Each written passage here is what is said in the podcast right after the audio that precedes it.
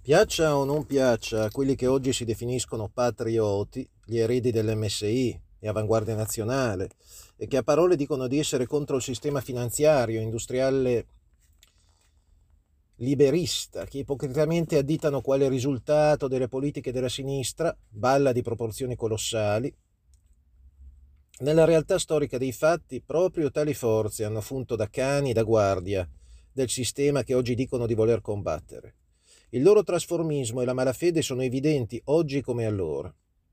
Per questioni di potere e di odio ideologico i neofascisti accettarono di buon grado l'appoggio della CIA, del noto servizio e di Gladio. D'altra parte è pur vero che il fascismo fu una degenerazione estremistica dell'ideologia padronale, clericale, piccolo borghese.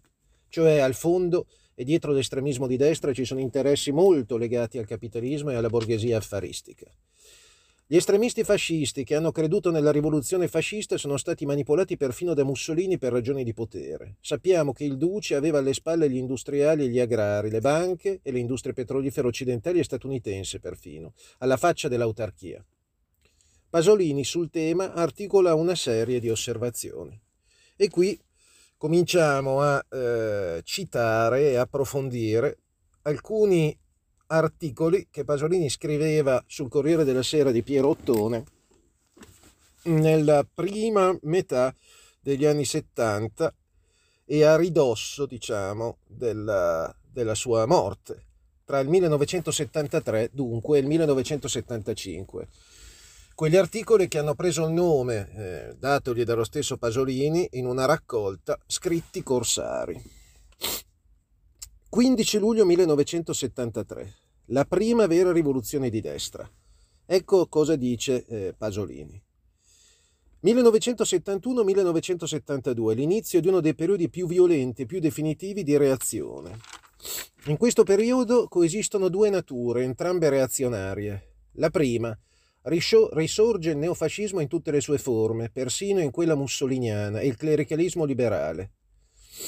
Secondo, si compie una rivoluzione di destra che cancella il passato in toto, fascismo, antifascismo, religioni, ideologie, forme di vita. Questa rivoluzione di destra ha distrutto prima di tutto la destra storica e tuttavia la usa come paravento. Accade cioè questo. Mentre la rivoluzione reazionaria distrugge tutte le vecchie istituzioni sociali, famiglia compresa, la reazione fascista e clerico-borghese si dà da fare per difendere tale istituzione dalla lotta di classe e dalle sinistre. Questi dunque sono anni di falsa lotta di classe. La sinistra è fuorviata dallo specchietto per le allodole della vecchia destra clerico-fascista liberale, mentre la nuova destra tecnocratica distrugge la vera cultura umanistica con la nuova cultura di massa creata dalla tecnologia. La sinistra lotta contro la vecchia reazione, tacitamente accettando la nuova reazione della società tecnocratico-consumistica di massa. 7 gennaio 1973, il discorso dei capelli. Dice Pasolini, scrive Pasolini. Nel 66, 67, 68 i capelli lunghi, portati dai giovani, avevano una funzione distintiva e rivoluzionaria.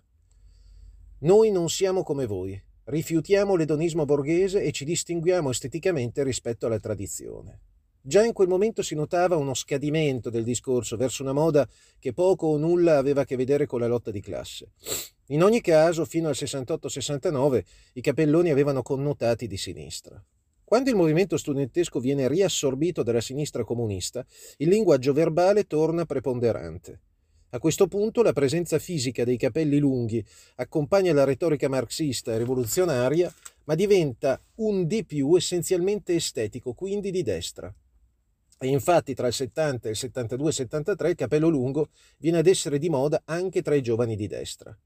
In tal modo, a livello estetico, i giovani di destra e di sinistra non sono più distinguibili. Di più, la moda del capello lungo è diventata il distinguo tra i giovani capitalisti occidentali e il loro modello e i poveri del resto del mondo e della società in generale. Cos'è accaduto?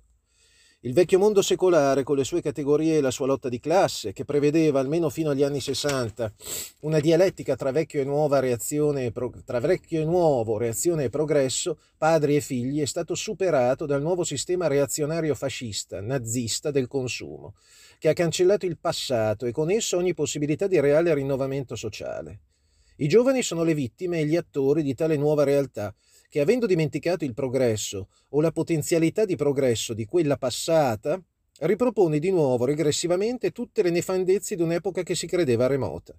In sostanza, i giovani, rigettando tutto il passato, diventano preda dell'edonismo consumista privo di altri valori, sono cioè condannati a ripetere gli errori dei loro padri e dei padri dei loro padri, ma stavolta in una società che ha perso la sua cultura umanista e il senso della storia e della vita reale, naturale, in nome del consumo. Maggio 1973. Il nuovo potere, il nuovo fascismo che si fonda sul sistema produttivo consumistico non ha più bisogno per realizzarsi e salvaguardarsi dell'aiuto della Chiesa o delle strutture d'ordine, cioè della difesa dell'ideologia clericale conservatrice e borghese. Egli ha anzi iniziato a diffondere una sua religione, che ha fini meramente utilitaristici. Tende ad annullare anche quei valori che definiamo di destra in nome di un nuovo sistema valoriale laico, nichilista, atto a concedere anche la blasfemia se al servizio del nuovo capitalismo. Tuttavia, Tale sistema non esita a strumentalizzare le vecchie strutture clerico-poliziesche quando si esce dal seminato del nuovo universo edonista consumista. Pasolini intimava alla sinistra di non lasciarsi fuorviare dalla destra storica. Il problema non era tanto il neofascismo e i residui del vecchio clericalismo, bensì il nuovo fascismo del sistema tecnocratico capitalista, che stava irrimediabilmente deturpando l'essenza stessa del paese.